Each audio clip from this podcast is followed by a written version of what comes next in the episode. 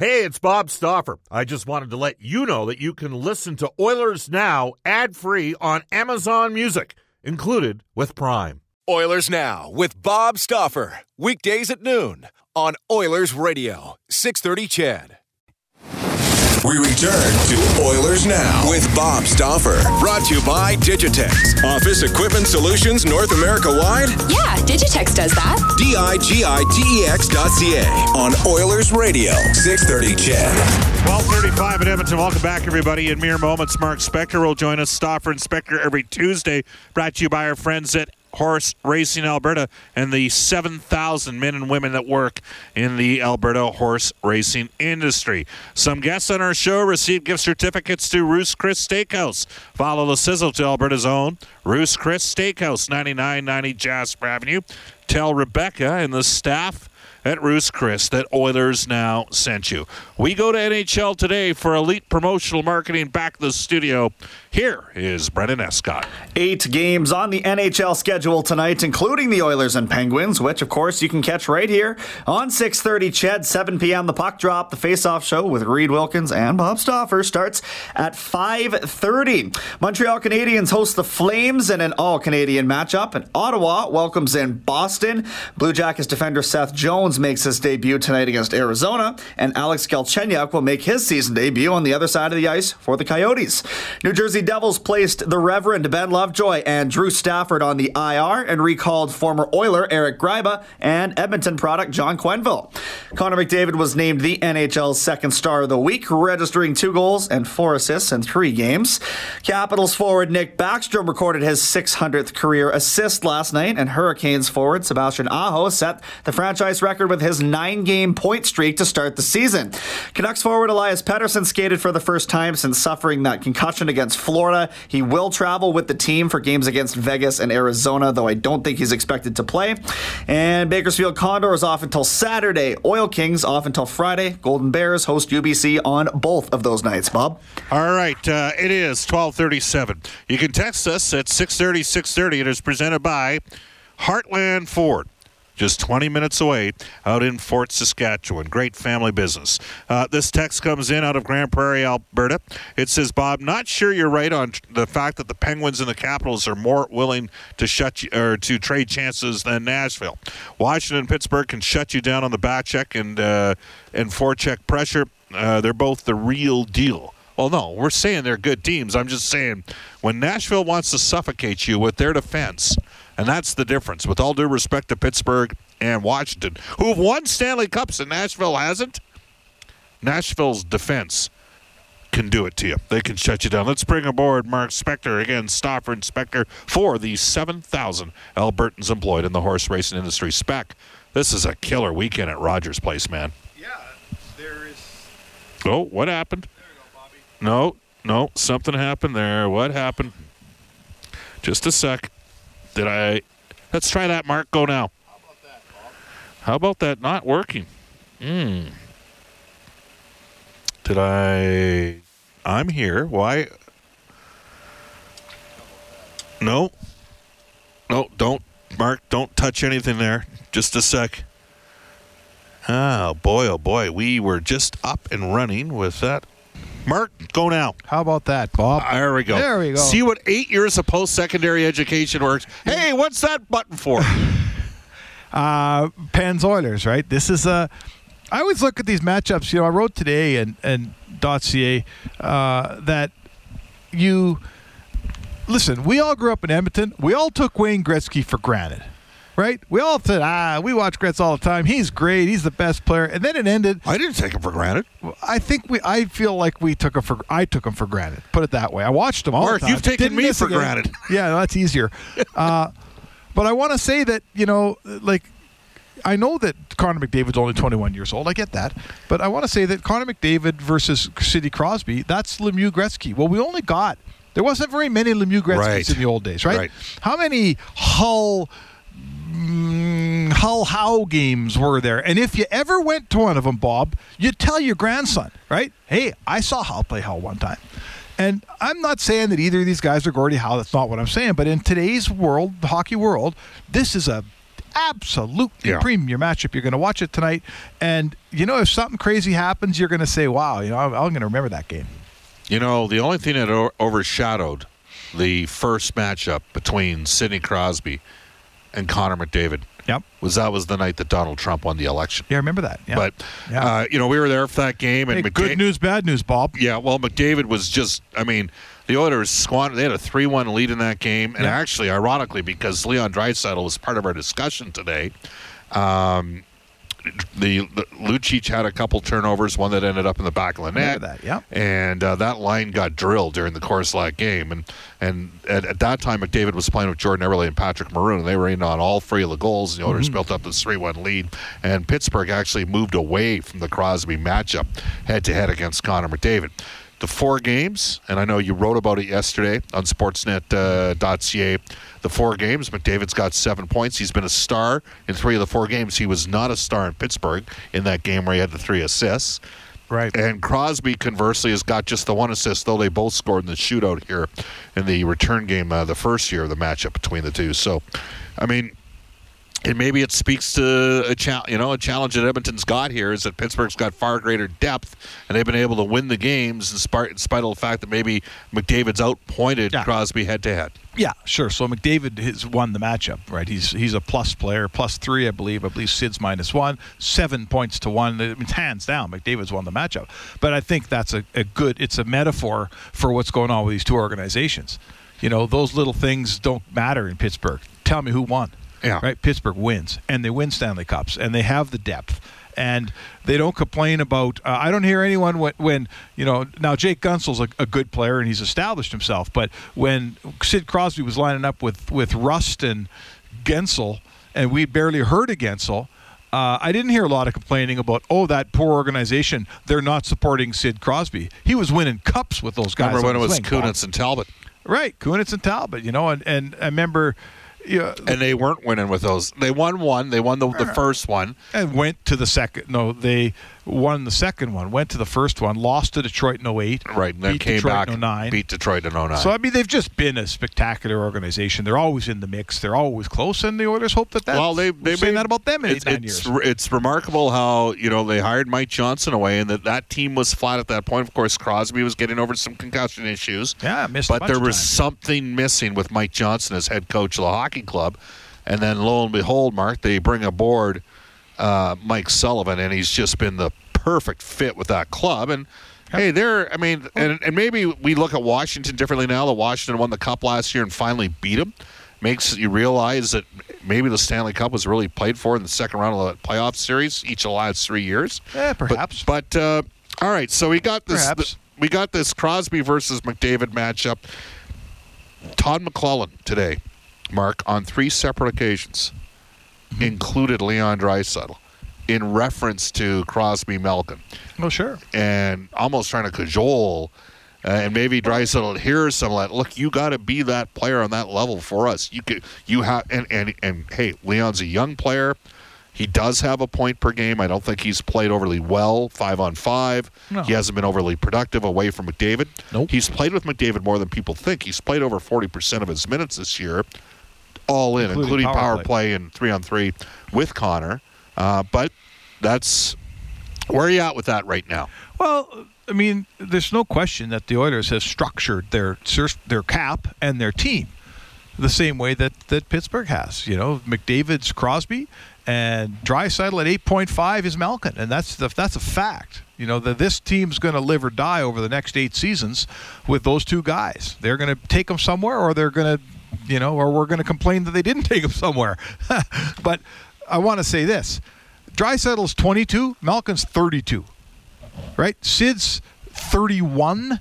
Uh, McDavid is 21. There's Right. 10 years of hockey between these guys. So, so you know, That's not jump all over the guy. Those well, guys I'm are. not telling Oiler fan to be more patient. Right? Right. You won't hear me say be patient, Oiler fan. You've been patient enough. I get it. You're in a hurry. I'm in a hurry, Bob. I think you're in a hurry.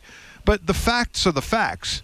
These guys are 10 years younger and with a ton less experience and, and a little and less around them. Uh, they might beat them on a one night basis, but uh, the Edmonton tandem is overmatched at this point to beat the Pittsburgh Penguin tandem long term. And in the first couple years, because uh, right now Malkin is in year five of an eight-year deal at 9.5 million. Crosby, of course, signed a 12-year deal. That's when you could Yep. still do that back then. Yep. In the previous system, Right. At 8.7 million, he's in year six. So in the first Okay. couple years. They didn't have the depth because of the percentage of cap that those guys tied up. Sure. This is the first year that we have McDavid and Draisaitl both on the books at 21 million, may I Yeah. add. You know, we might be looking at three years, Edmonton having a lot more cap space as a result to balance out the lineup and Okay. some graduating, maturing players filtering up as well. Stauffer, this sounds like you're taking me right down that conversation to be patient, but I get it. You know, it's and and we're going to find out tonight. This is how about the schedule to start the year for the Oilers? These these next three games, another three. You know, three. This is game four tonight of a six-game stretch where the Oilers will play teams that all had 100 plus points last year. it's been a virtual murderer's row for It's been a really, really, really tough start. Really tough start. So every team in the league is going to have a challenging section of their schedule, right? They're going to have the part they label this is the worst time of year for us. Uh, for Edmonton, it's to start the season. There's no getting around it. And no one in the league would look at this and say, oh boy, that looks like fun. Because it's not. But I want to say this get through it. Get through this week at four and four, right? Go into Nashville at four and four. Now you got Nashville, Chicago. Come home at five and five You're fine if that's the you case. look at your you say we just got through the toughest 10 games of our schedule and the start of the season and sweden and we're sitting there with five and five we're in really good and shape And that still won't be good enough for a, a large uh, I percentage don't of the fan base. people but but you have to look you know if if you took every team in the league and said give me your 10 games of the year in december in march in february wherever it is every single one would say man we'll take 500 in that in this little stretch Let's go to a couple texts. You can text us on our Heartland Ford text line. Bob, you can't even remotely compare Draisaitl to Malkin. Malkin is a first ballot Hall of Famer. Right now, you can't. But the point is, the Oilers need Draisaitl long term to be uh, get into that conversation to get into that conversation. Uh, another boy, texts are coming in fast and furious. Bob, I have this now. This is an interesting topic because I think it's one that I'd like to discuss with you, Mark. Here. Okay. Bob, I have a question for you. Boston has one massive front-loaded line with points coming off that line. Same with the Avalanche. And then there's others. Why can't we play Nugent Hopkins, McDavid, and Draisaitl on one line? Maybe put Strome as second line center on a line with Lucic, and maybe Marodi as third line center. And I think you might see that at some point during tonight's game, Mark. But Yeah, if the Oilers aren't winning, that Right. seems to be the Right. I mean, look, every coach needs to have a something in his holster here. Yeah. right. You don't throw all your bullets on the ice to start the game. What do you say to the people? And I, I, I'd want to actually. I'm going to pose the question for the texters right now. You can text us at 6:30, 6:30. How many of you think the Oilers should just play Draisaitl with McDavid and have Nugent Hopkins as the second line center? And how many of you are completely opposed to it and say no, keep Nugent Hopkins with McDavid and have Draisaitl as the second line center? I'd like to. So let's do that. Do you in think for- that? Do you think that McDavid's better? Like he's been great with Nugent Hopkins. Yeah. it's been going really, really. I think well. Draisaitl's better with McDavid, but I got news for you. I'm not convinced McDavid's but necessarily any better Yeah, with right. Draisaitl. In fact, if anything, I think you're saying it. I, I think Nugent saying it. Hopkins actually does a better job in low support defensively. Yep. And so I'd like to know what people think. Text us at 630, 630, because some would say Leon would be getting his way if he ends up on a line with. And I'm not sure, but like I've never heard, you- never once have I had Dry, Draisaitl say to me, you know, Bob, I just want to play right wing on Connor's He line. He doesn't say that. He never says that, and, and he goes, "I don't care where they play me. I'll play. I'll play center or I'll play right wing." But I'd like to know what the listeners think. So Texas is 630, 630. Should Tom McLellan keep playing Ryan Nugent Hopkins on left wing with Connor McDavid at center and having Draisaitl center his own line, or have Nugent Hopkins center the second line and have Draisaitl at right wing? Well, I would say that you look at the Pittsburgh model. It's Malkin that gets Kessel. Right? It's Sid that's always was breaking in younger guys. Now again, Jake Guentzel's emerged and he's a very good winger. He's not a Yeah. young nobody anymore. But it's it's Malkin's usually been affixed with the solid free agent guy like a guy like Kessel who could score you 40. Yeah. Uh, Sid doesn't get him. So what if you took Nugent Hopkins and moved him play with Draisaitl? And you and you replaced him with you know whoever you want. Lucic, a different left winger for McDavid. What if you did that? Text us at 630, 630. They're coming in fast and furious. We should have a kicker tonight. Just for you, Topher, since you've made eight references on text to the word kicker. 1984 Conn Smythe Trophy winner 4 1 Mark Messier. It is Stauffer Inspector for our friends at Horse Racing Alberta, and we'll continue from Rogers Place after this. This is Zack Kassian from the Edmonton Oilers, and you're listening to Oilers Now with Bob Stauffer on 630 CHED. Zack Kassian and Kyle Brodziak coming off perhaps their best game of the season against Nashville. It's Edmonton and Pittsburgh tonight. Crosby versus McDavid. You can book now with New West Travel Oilers fans. You can join us. Two great roadies coming up. One in Nashville, one in Vegas. See the Oilers playing two of the most exciting arenas in the National Hockey League. These Oilers Now packages include airfare, accommodation, great game tickets, including a private suite in Vegas, all your transportation, a welcome reception with myself and special guests. We've had some great guests over the years. Parking at uh, the Value Park at the Edmonton International Airport. Limited space to get on these roadies to Nashville and Vegas for the Oilers Now road trips. Call the travel experts at New West Travel 780-432-7446 or online at newwesttravel.com. All right. Uh, I asked a question, Stauffer Inspector going on right now for Horse Racing Alberta.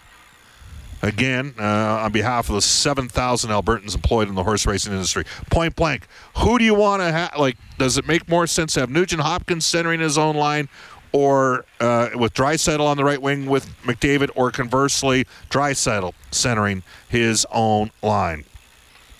And, uh, Mark, we have over 150 responses in under eight minutes. Oh, there you go. That's Edmonton.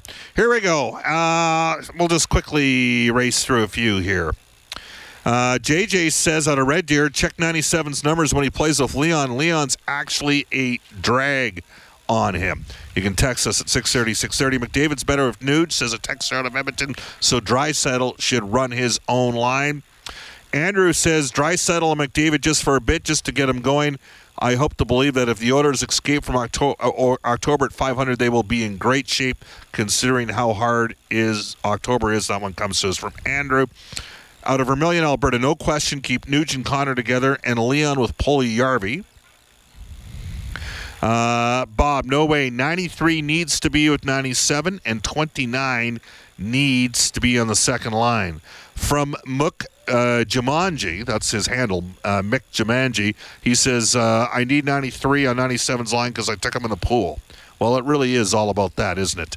Uh, Jared out of Red Deer. Bob, if anything, put Leon with Nugent Hopkins. That's what Spec's suggesting. Uh, out of Lac La Biche, keep uh, RNH with McDavid. Leon needs to figure it out. The Haas says when Draisaitl proves he can drive his own line, he should center his own line, not before. Another text out of Edmonton, uh, which says keep Leon and McDavid separate. And uh, that's just in the first 50 or so texts. Uh, this text comes in saying Leon Draisaitl needs Jake DeBrusk on his wing out of Lethbridge. I think he's suggesting a DeBrusk for Puljujärvi uh, trade. Reggie and RD says uh, Bob, the Oilers need to get Iggy off the couch. Hank in St. Albert says Bob, you simply cannot justify paying Leon Draisaitl 8.5 million to be 97's winger. If you're paying him that kind of money, he needs to be responsible for driving his own line. The problem is the Oilers don't have any wingers to play with them. That contract was an overpay from the start, so you might as well get him to drive his own line. And uh, V says actually it makes more sense to put Nugent Hopkins with Leon, like Spector suggested. So there's a range, and everybody. That's the beauty of Edmonton. Yeah. You know, this is why Kevin. You know what? I'll say this once. I'll say it a hundred times. Kevin Lowe has always been open to having discussions with maybe guys that didn't play in the NHL because he knows about the level of passion that exists in hockey in this market. We got tremendously passionate fans. A lot. You and me operate under. I, I, think I can speak for you on on this.